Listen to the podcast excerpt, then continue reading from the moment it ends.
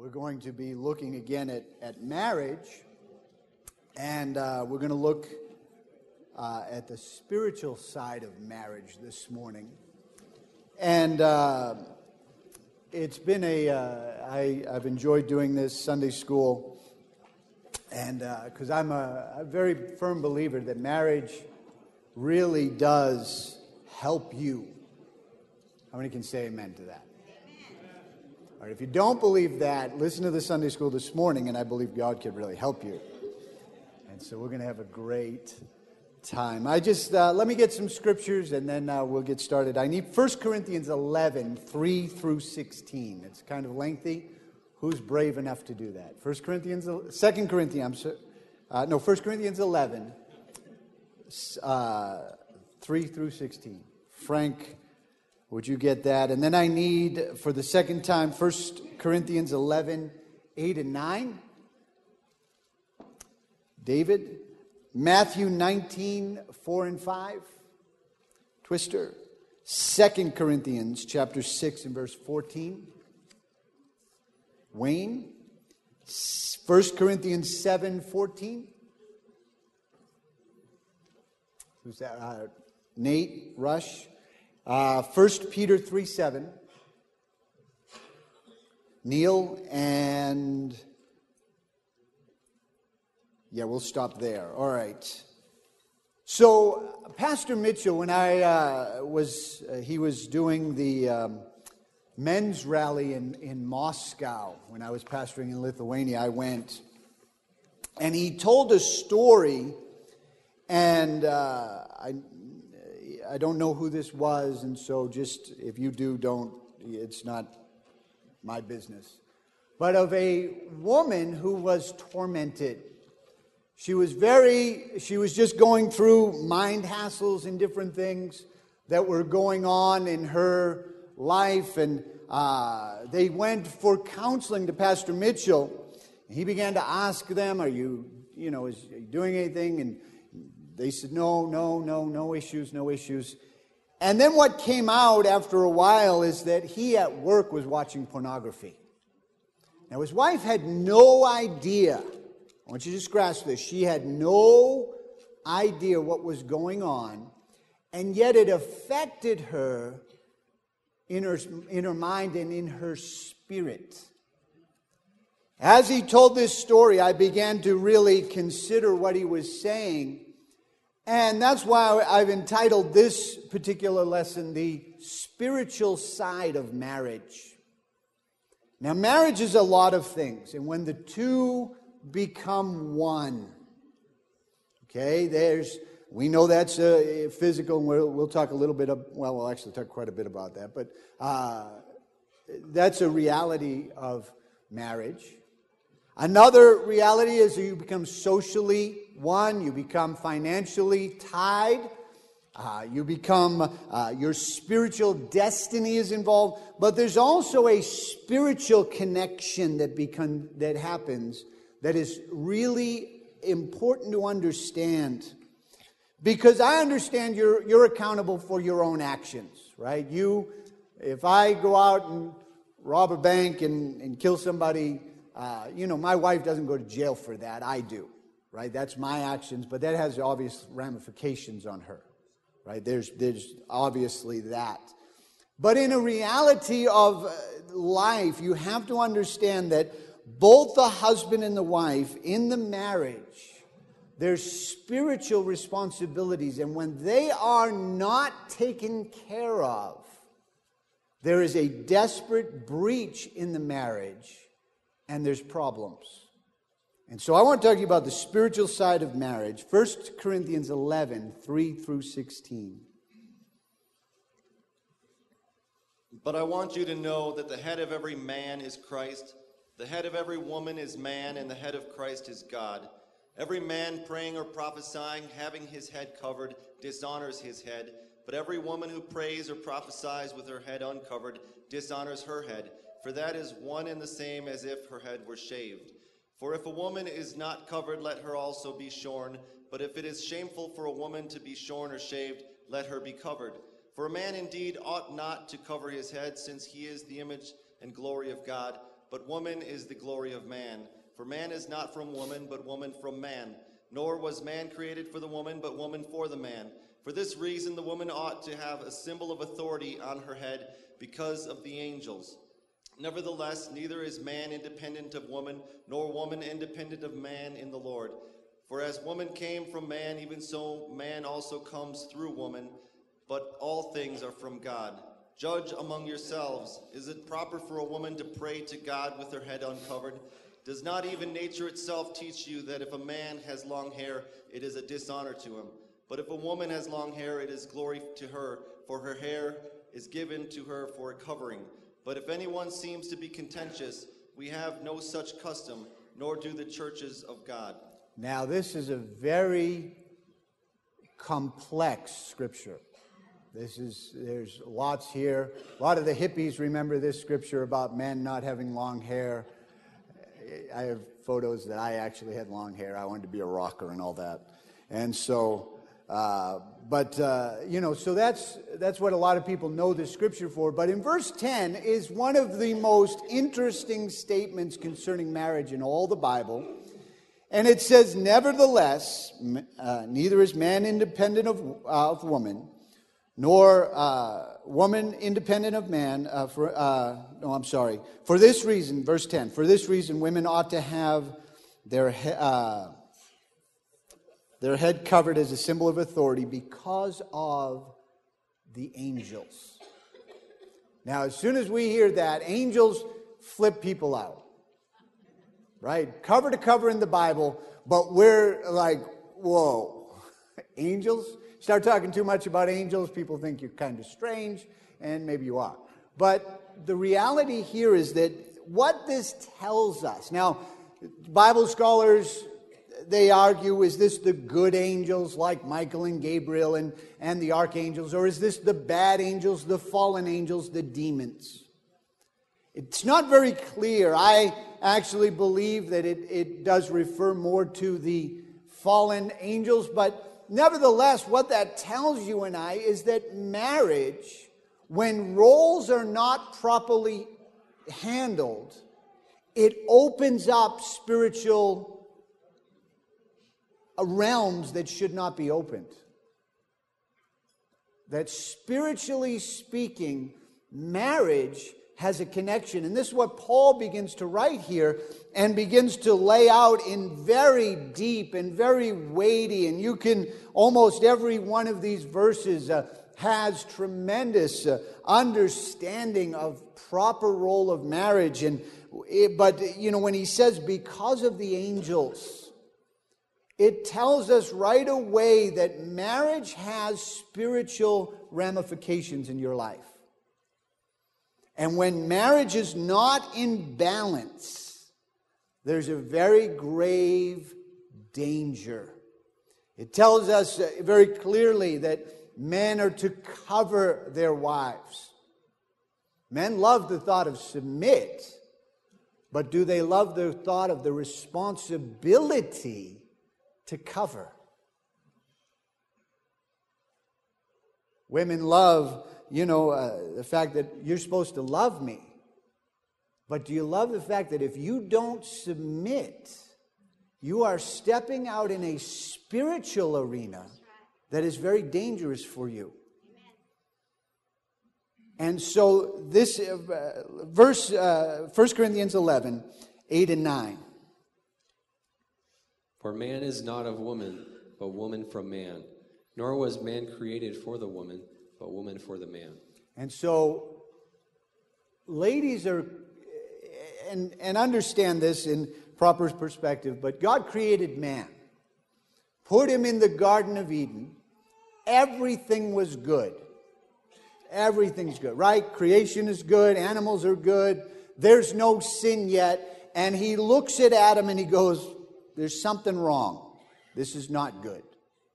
Now, it wasn't sin, you know, Uh, I think I mentioned, you know, last week, was he putting plaids with stripes? We we don't know, right? But somewhere in God's economy, he went, this is not good. He needs a helper.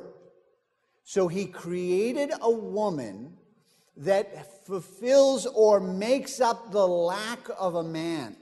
This is why a woman was created, to fulfill that void that men don't put plaids with stripes. I don't, you know, whatever it might be that was lacking in Adam, he created the ladies for that. And then he tells us that, men, you're missing something that your wife fulfills in you. And so then he lays out the roles that are there. And as we see this, men have to cover their wives.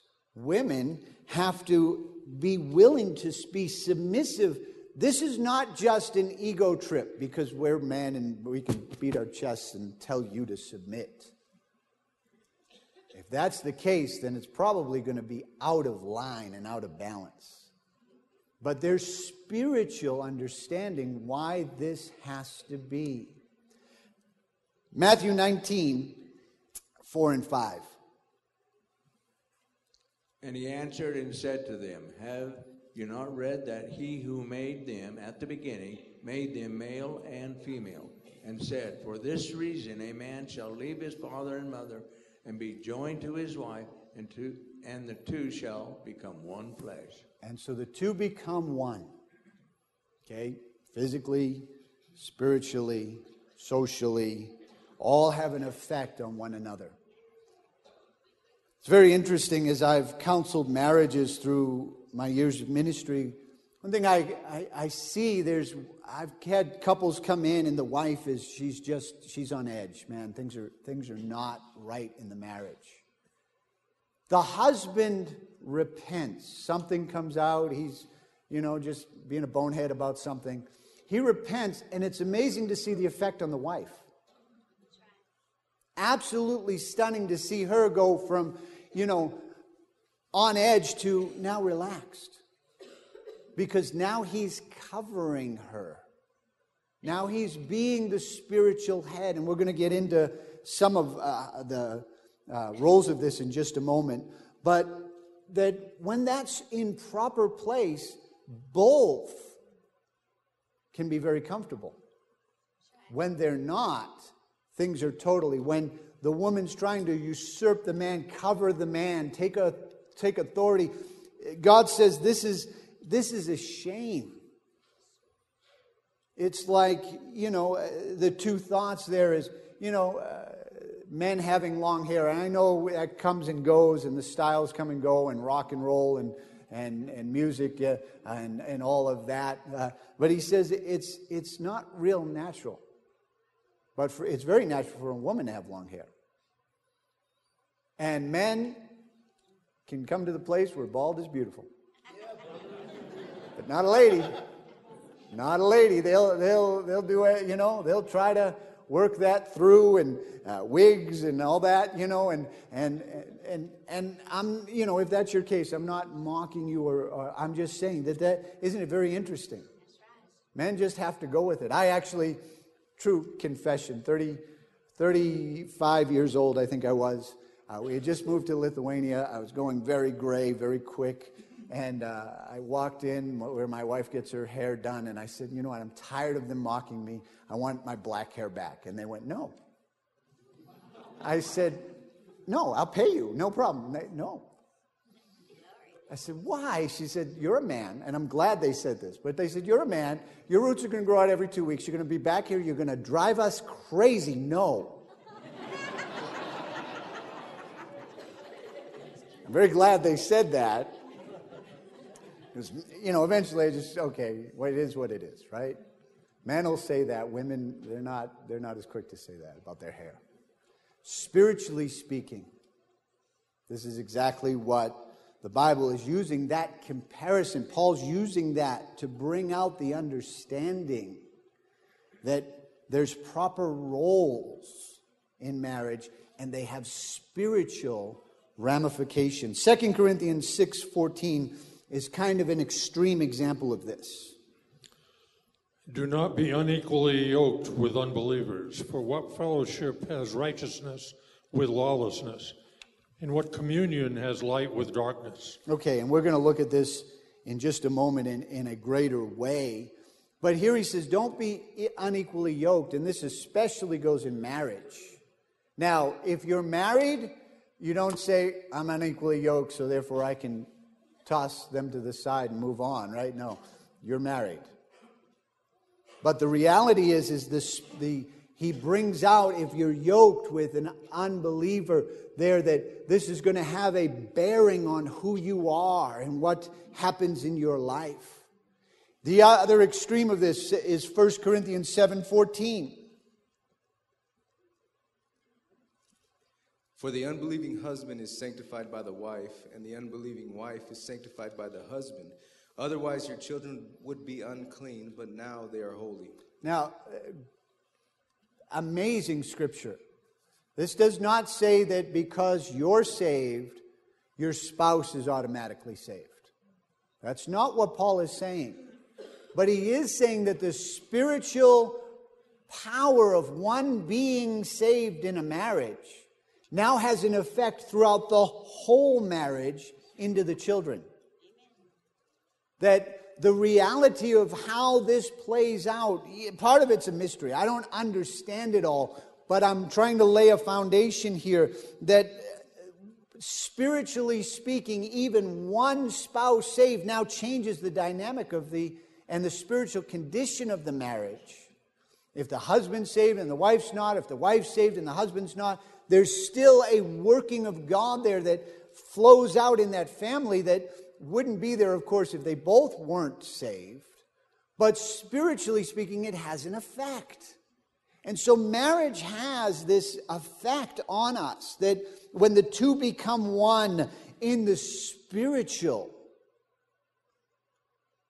somehow this plays out. And again, you're not saved because your spouse is saved. That doesn't mean, well, my wife's doing great, I can go out and sin my heart out and, and I'll still make heaven my home. That's not what the scripture is saying. But what it is saying is that the spiritual ramifications of even one spouse saved in a marriage play out in a great way.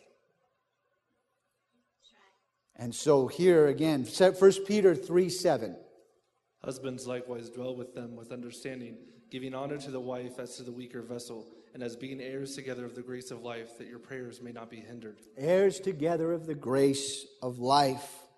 There's an equality of inheritance here, by the way, that my reward is linked to my wife's reward. Her reward is linked to my reward. And you can't separate those.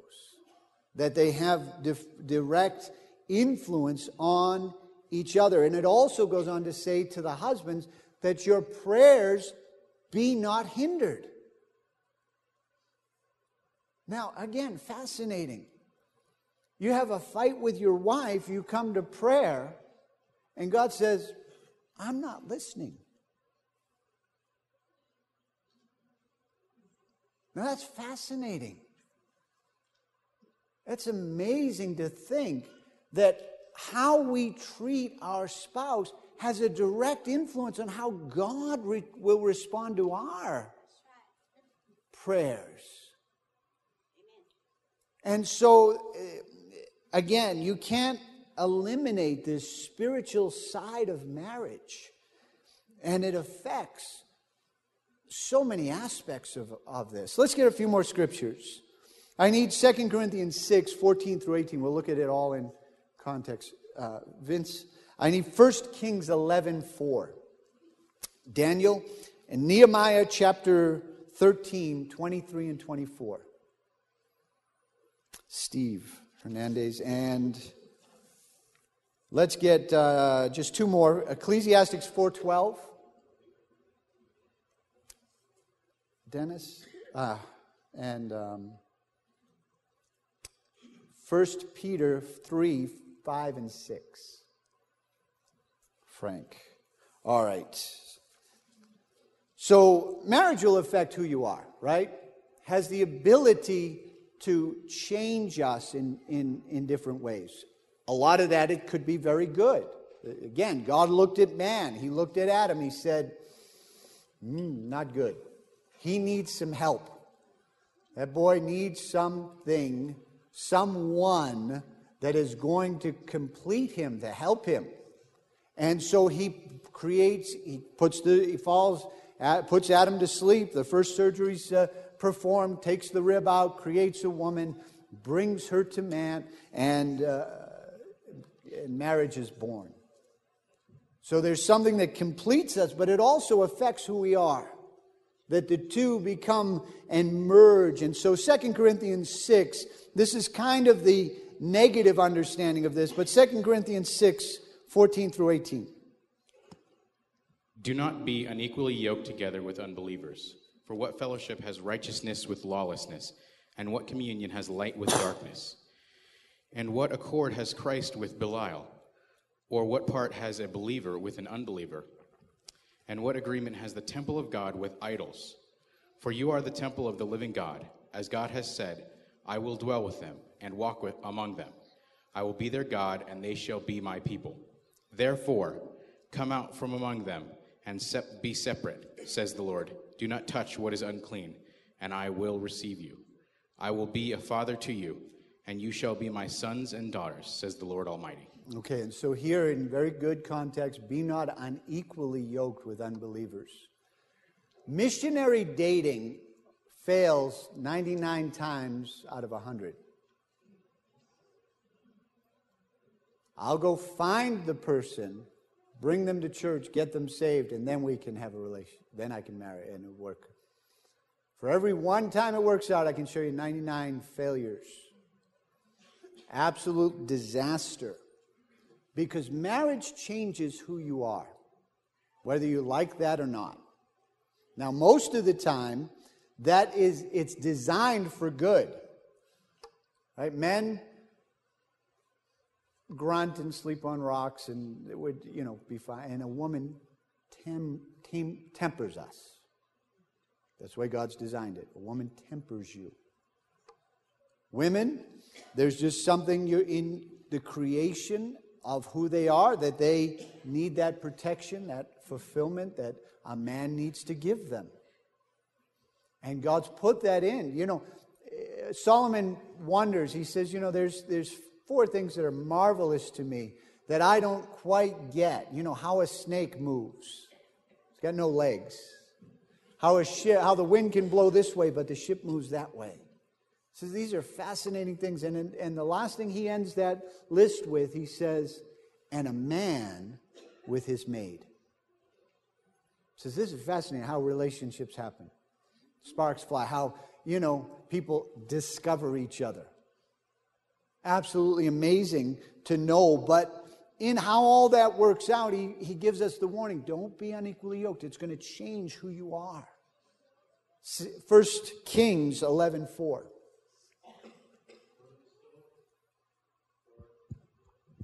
Hello?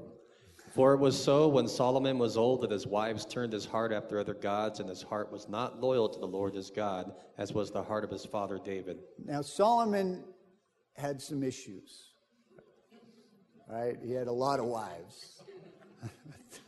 One's enough, thank you very much. Uh, you know, and so, but he had, you know, three hundred wives, seven hundred concubines. He's got some, he's got some issues. And out of those issues, when he begins to get older, his wives turn his hearts. He begins to build pagan temples.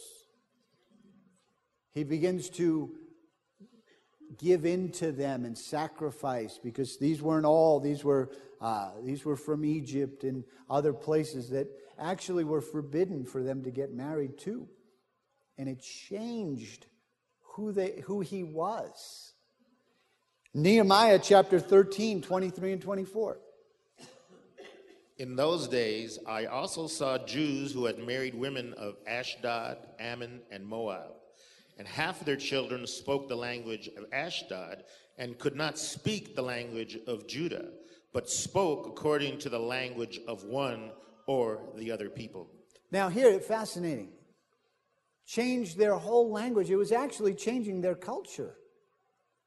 That here's the people of God. They're now intermarrying. They're marrying people they shouldn't be marrying. And as a result of that, it's actually changing how they speak the language. Now, we're Americans and English is spoken throughout the world, so we can't quite grasp a hold of that. But when I was in Lithuania, the Tsar of Russia, when the Tsar had invaded, he actually tried to eliminate all the uh, territorial languages that he took over. And one of them was Lithuania, and so he tried to eliminate the Lithuanian language, and they are actually very uh, defensive of their language. It's a very hard language. It's a very it's a language spoken by less than five million people in the world, and uh, it's it's but they uh, were trying to snuff it out. They actually have a word for book smuggler. That's actually a like that would be an honorable word. Hey, you're like a book smuggler. That'd be like, you know, that's a high praise, a high compliment. Because during the Tsar time, they were smuggling books uh, to keep their language alive, culture, and all that was involved there. It says, when you marry, when you begin to look outside believers, uh, you begin to do damage to that. And so, missionary dating never works out. I just want to throw that in. But marriage will also affect your relationship with God Himself. May I just add that many marriage problems begin with a problem in someone's heart and their relationship with God. How many know that? It's not usually a problem with your spouse as much as a problem with God. Now, there can be different things, but, you know, enter in sin, enter in different carnalities and things and flavors, uh, and then all of a sudden, bang, that plays out in your relationship. Now there's conflict. When the real issue is one or the other, or both, are actually chiding against God Himself. Right? Selfishness comes in.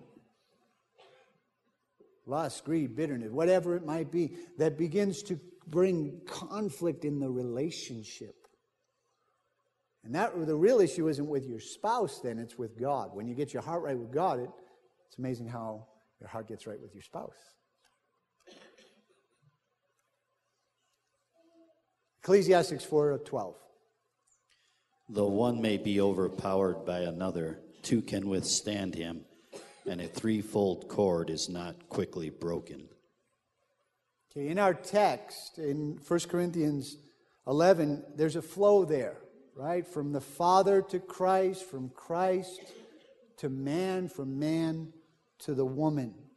That when that's flowing correctly, there's a health to the relationship. That's why ladies have to learn to trust God more than their husbands. Biblical. First Peter three, five and six. For in this manner, in former times, the holy women who trusted in God also adorned themselves, being submissive to their own husbands, as Sarah obeyed Abraham, calling him Lord, whose daughters you are if you do good and are not afraid with any terror. Okay, follow this, follow the trail there, right? Who trusted God, therefore they submitted to their own husbands. Sometimes you're going to just have to leave him to God. Amen.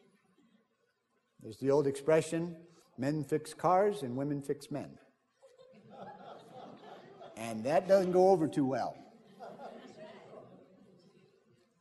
Right? That's, that's why men get that man cave thing, so they can retreat from trying to being fixed all the time. Right? And so... that's why we leave the spiders and the... Th- anyway, never mind. And so, I can't give away all the trade secrets here, but, you know, the reality of life is just that you in later, you have to trust God with your spouse. You have to believe that God can actually work on them far better than you can. And that you have to be... allow the spiritual part of marriage to affect your relationship as well. Now let's take a moment, open it up right here for questions or comments. Betty. Bill and I were married as sinners. We lived the first fifteen years of our lives as sinners. And for two people that loved each other, we did a pretty good job of destroying each other. And it had come to a point where we thought if we moved like to Prescott and got back to kind of the simpler life, that maybe things would be better. But that wasn't true. Mm-hmm. We we came together and we stayed the way we were. However, I had gotten saved just before the move. And um, Bill came home one day, my sister had been witnessing to me, and I just knelt in my kitchen on the floor. I had stepped outside and I saw the big clouds that Arizona brings in the summer. And I remembered the scripture that Jesus would return in the clouds. And so I just fell into the floor on my knees and asked God to forgive me, to save me, and he did. When Bill came home that night, he says to me, "What'd you do today?" I said, "Nothing, just the normal things." He said, "Well, did you go have your makeup done? Did, did you and the girls go out?" And I said, "No, we just, I, I've just been home with the kids." And he said, "Well, there's something different about you. What's different about you?" And I, I thought maybe, you know, I, I didn't know what was wrong with him, you know. He, he hardly even realized I was dressed, you know, if we went out. Uh, he wasn't real good about that. And so, but he noticed that, and it's like, what is different about you? And I went in and looked in the mirror, and there was something different. The, my face had actually changed. There was a, a softness that had not been there. And because we had become very bitter with each other. And later, I began to realize the great effect that I had on him mm-hmm. because of the change in me. I didn't change for Bill. I changed for my God. And lay, Bill didn't get saved for several years. And, and he got saved here. And so we were talking about it one day, and he said, "I didn't get saved for you. I got saved for my God." And I began to tell my children, "What you will only change for your God, whether you are a man or a woman. The only if it's fast cars, you'll change for that. If it's fast women, you'll change for that. If it's business, you'll change for that. Your God is what you become." And we learned that from Pastor Mitchell, and it was the most amazing thing that when we are right with God and we change for our God, most every other thing will fall into place. Yes. I'm very thankful that Bill got saved, but I had no assurance of that when I stayed. Mm-mm. And one day he said to me, "Are you going to," now I wasn't always the easiest person to live with, and I didn't always not keep my mouth shut. Surprise. And so one day he said, "Do you want me to just leave? Are you trying?" And I said, "No." Oh, he said, "Are you going to leave?" I said, "No. You can't run me off with a stick. I'm going to stay here and serve God." And he just stepped back from me. And it was just a real revelation that the way we live affects the other person in Absolutely. Our marriage. And we will only change for who we serve as a God. Yes. Excellent. Twister. There's something that, uh, you know, just maybe a couple of years ago or something kind of came to light that in our first year of marriage, I said something to Sandy that just really hurt her. I had no idea that it did. And so we talked about that, you know, recently, say maybe a year ago or so. And, and we talked about it, and I, I said to her, "Well, why didn't you tell me then?" And she said, "Well, because you wouldn't have, you wouldn't have yielded to it."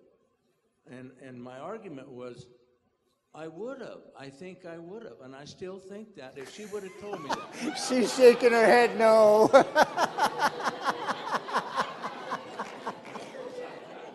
She does things like that when I can't see her. You know? But anyway... Um, It kind of becomes a question, and I'm sure you don't want to be a referee, but I've wondered about... No, like I, I tell I that. Still, in my mind, I had a soft heart, but I was a little rough around the edges. That's all it was. If she'd have right, and really sp- said to me, "You really hurt me," At least I would have thought about it, but I think I would have done something about it. It was just a menial thing that I thought wasn't even important. But it, it was for over the all of those years. Like, we've been married thirty-five years, thirty-four years. And she went all that time with this harboring in her mind, I guess. And I'm thinking, my goodness, I wish I would have known. Yeah, it, it, it hurt her. And so the, the reality, and by the way, I don't referee. I mentioned last week, marriage counseling is free. Refereeing is seventy-five dollars an hour minimum charge. Absolutely. And so, but uh, the reality is that, yeah, you, we do affect each other. Words, and we talked about words last week, that they have they have real effect on people and the spirit. And that's why when you're living with someone twenty-four seven, they're going to influence all sorts of things about your life, including your spiritual side. And so, uh, thank God, you, you know, it's, thank God it's good now. Debbie. A lot like Betty said, um, Jeff and I were married a couple of years before we got saved, and it was rough. People would invite us to parties to be the entertainment because we fought so much so creatively. It was bad. And before I got saved, um, I had set up plans for divorce. I had it all in, all in, you know, planned out, ready. Uh, didn't care about him a bit anymore. Just was done. Went down to the Foursquare Church, got saved, and on my way home I was praying and just praising God and so excited, and he reminded me about that, and I just stopped. First time I ever heard God speak to my heart, and I said, what do I do about that now? And he told me, Jeff's sin is between me and him, not between you and him. Mm-hmm. You do what's right. And he just guided me to be a good wife no matter what. And he got saved a few months later because he said, what did they do to you? You're not fighting with me anymore. And we just had our forty-sixth anniversary. So praise it God. Works. Glory. All right, so I want to talk to you real quickly about one of the most spiritual things a human being can do, and that is the sexual activity. Now, when I say that, I know some people go, wait, no, that seems like the most carnal thing that a human being can do. Because we associate often sexual sins with carnality, and that's where people fall. But the reality is one of the most spiritual things in life is sexual activity. And I'm going to try to keep this as comfortable as possible. But the reality is, you know, think about just reality of sexual activity. It can create an eternal soul. We call it a baby, but it's an you're you you're an eternal soul. And that's how you were created, right? That God actually is in uh, left this, and it's a very spiritual experience. This is why sex is to be reserved for marriage, and marriage only. One man wrote a book, and in that book he made the statement that everything I do with my wife, I can do with other people, except for the sexual side. I can play a game with my wife. I can play a game with someone else. Now, there's a balance. If I'm taking another woman out to lunch, that's kind of probably a problem. But the the reality, and he mentioned that, he brought the balance to that. But he said the reality is, right, that is that's one of the things that makes marriage very, very separate from every other relationship on planet Earth, is the sexual experience and the understanding. Now, uh, you know, in our generation, they've lost this. You know, you've got to explain that monogamy is not a wood found in Brazil. That, you know, that there's this is to be held sacred. So let's get some scriptures. I need First Corinthians six, fifteen through twenty. Phil, uh, Exodus chapter twenty, verse fourteen. Vince, Proverbs six, thirty through thirty-two. Pete Baker. Um, yeah, we'll hold off there. And so this this can be a big problem because that connects you. That's one of the things that links you spiritually. This is why uh, different different groups, including Focus on the Family, estimate that twenty percent of marriages are sexless. And by that, they mean less than five times a year. That's not healthy. That's that's very unhealthy. And so, because there's lots to it, and won't go into all of that, but marriage, that's one of the things that links you spiritually. Because it's so reserved, it's so unique to the relationship of marriage, the way God designed it. He did not design it to be just a free-for-all. And so let's look at this, because it's very interesting. When it's violated before marriage, First Corinthians six, fifteen through twenty. That your bodies, do you not know your bodies are members of Christ? Shall I then take the members of Christ and make them members of a harlot? Certainly not. Or do you not know that he who is joined to a harlot is one body with her? For the two, he says, shall become one flesh.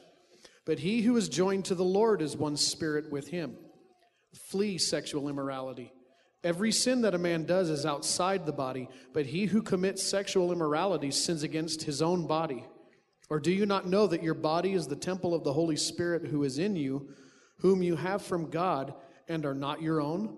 For you were bought at a price, therefore glorify God in your body and in your spirit, which are God's. And so here he makes this statement that when you sin, when you violate this and you fornicate, you're actually sinning against your own body, the very core of who you are. It's very, it's, it's, amazing scripture, because you think about, you, you read this and you say every man, every sin man does is outside the body. Well, what about drugs? That has a direct effect on your body. What about drinking? That has a direct effect on your body. Kills brain cells, livers, uh, uh, you know, all sorts of things. Smoking uh, has a direct effect on your body. We could go through some, but what Paul is saying here is that this affects your being. You can quit smoking and your lungs actually begin to heal in the first twenty-four hours. And if you've been smoking less, if you haven't smoked in seven years, your your actual lungs come back to, I think it's about ninety, ninety plus percent. It's absolutely fascinating that your body can heal from those things. But sexual sin, you know, uh, counseling people, you begin to find out what bothers them years later is not the fact that they, when they were six years old, they had a fight with their brother or sister and punched him in the nose. They, it doesn't. It's not. They don't. It's not that they stole a Snickers bar from Walmart and they're just tormented with this to that day. To you know, twenty years later, it's like, my gosh, I can't believe I did that. But when it comes to sexual sin, that can go on and on and on. It can be the gift that keeps on giving. It'll be a very tormenting thing of of life because it affects who you are. Your very spirit is what Paul is saying. It says, when you violate this, of course, you know, uh, uh, he uses the illustration of a harlot. He says, you know, uh, you visit a harlot and, and the two become one flesh. There's a spiritual transaction. There's something called soul tying, which in marriage is very healthy. That's what you're doing. You're tying your souls together. Through, part of that is through the sexual experience. But when this is violated, it's deadly. It has a ripping effect on who you are and the violations that come. And, and even some marriages, I talk to people, and it's like, you know, this and that, I can't get this out of my mind, and this, and break, have to break a soul tie because of an old relationship that they had, and that, that had become sexual. Very, very dangerous. It's an absolute, it affects who you are, your spirit. That's why in marriage, it's totally healthy. And God said, I reserve this for marriage and marriage alone. The two shall become one. That's healthy. That's good. It's glorious. But when it's violated, it's deadly.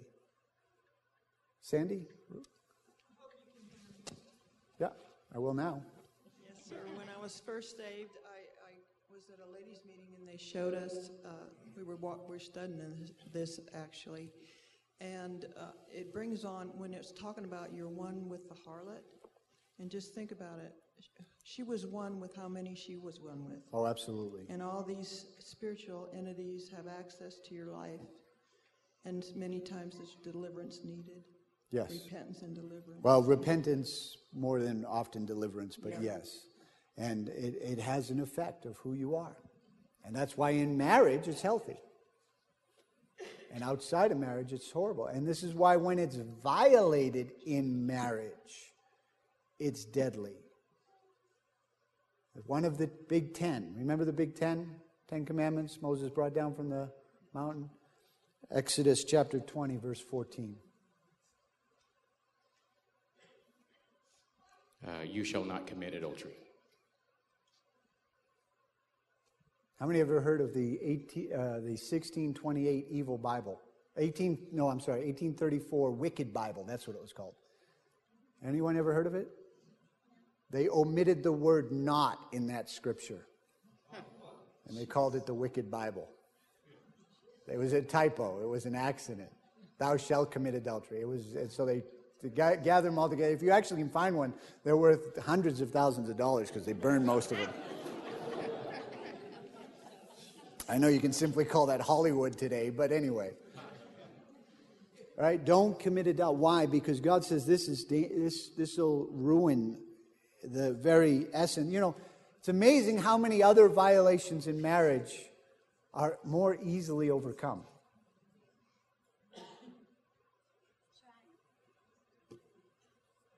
He lied to me. She she spent more money than she was supposed to. You know, we overcome those, but this one has an effect. And it's overcomable. Don't misunderstand me. It's overcomable, but don't try to find out. Proverbs thirty verses uh, Proverbs six thirty through thirty-two. People do not despise a thief if he steals to satisfy himself when he is starving. Yet when he is found, he must restore sevenfold. He must he he may have to give up all the substance of his house. Whoever commits adultery with a woman lacks understanding. He who does so destroys his own soul. And so destroys his own soul. Again, this has a spiritual ramification. And uh, let's get just one more, and we'll open it up. Uh, Hebrews thirteen and verse four. We'll get that very quickly and read it right off the mic, Solano. Marriage is honorable among all, and the bed undefiled, but fornicators and adulterers God will judge. So God says in marriage it's a good thing. It's undefiled.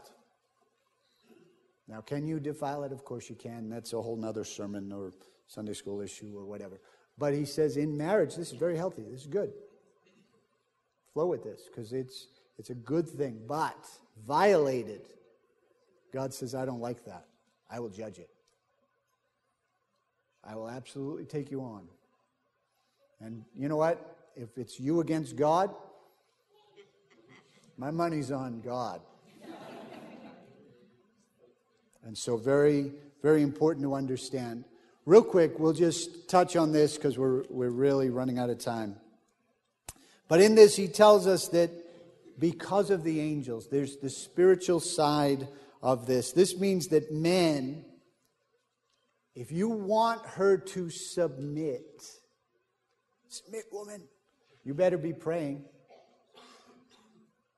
Spiritually covering your wife. You better be leading spiritually and taking care of the house. You better be an example of what a Christian should be. That in the healthy part of this, that if you're going to be the head, as Ephesians says, the head, uh, husbands, is, husbands are the head of the wife, you have to be responsible for that. I made a guy door director one time in one of the churches I pastored, and he loved the title. He thought that was great. And so at the end of the music scene, uh, we had just one building, and so we had to put our building back together for service the morning. He comes up to me at the end of the music scene. He says, "Okay, I'll see you in the morning." I said, "Oh, no, no, no, no. You have a title. You have a responsibility. You have to get the building back together." Oh, so he takes off his jacket, and he begins to work. And he wasn't real thrilled with it, but he began to understand. You want the benefit, you better live to that place of responsibility, taking care of business, making her feel safe. Because when you don't cover your wife, you open her up to demonic strategies. And then to the wives, this means you have to be willing to submit. The word submit in the Bible literally means to arrange under, or to be in subjection, or in or in control. That you're willing to say, you know what, I need to bring myself under that for my protection. You know, there's reasons why in the military there are ranks and orders, because they don't want to put all the men on the battlefield to do their own thing. Here, go, do whatever you want. Good luck, hope we win. Right? But there's, so that it can be directed and channeled and protected. And like I said, I've seen when men get their hearts right, women, uh, there's something about that. At one commentator said that submissiveness is rendered by the wife under the husband in the eye of Christ, so that as it is rendered to Christ himself, the husband stands with the wife in relationship to the Lord, as the Lord stands with the church, grounded on submission. It's not to be that she's inferior, but this is what the church owes to Christ and a wife owes to her husband. And the Bible says there's tremendous protection, because it's you and him, or you and her, against the world. One of the things in marriage counseling I always try to convince people, it's not the husband against the wife, or the wife against the husband, however it plays out. It is the wife and the husband against the world, right? To conquer, to make your place, to fight through the issues of life. And when that's in proper place, there's a great spiritual protection on the family. So we have time for about one comment. Nate, our question. Uh, I've heard Pastor Greg say, Uh, multiple occasions, especially in serious men, that if you have to tell your wife that you are the head of the household, that you are not, probably in fact, not, yeah, the head of the household. It's very true. Yeah. One more, real quick. Neil, we've got time for this. During the recent marriage retreat, the pastor made the comment about, um, you know, premarital sex and, you know, illicit sex and the spiritual aspects of those, which, you know, I've been aware of, but he made a connection towards this generation, my generation, and he said that he, that's something that I had not pondered or thought of before. He said that, um, he said the mark of this generation, the curse that he believed God had put on this generation because of the uh, rampant use of Tinder and Ashley Madison and this open, squared, active, um, illicit sexual acts. He said that the curse of this generation has been the rise of uh, depression and suicide. Oh, um, which has been even more rampant within my, you know, younger generation. And I never made that connection before, you know, the, the aspect that that rise and that spike of depression and suicide, not all of it, but he said that a large part of it he actually believed was related to the spiritual aspect of your God. Sexual activity affects far deeper than just a physical act. It affects who you are. Lord bless you, Pastor Mitchell. Pastor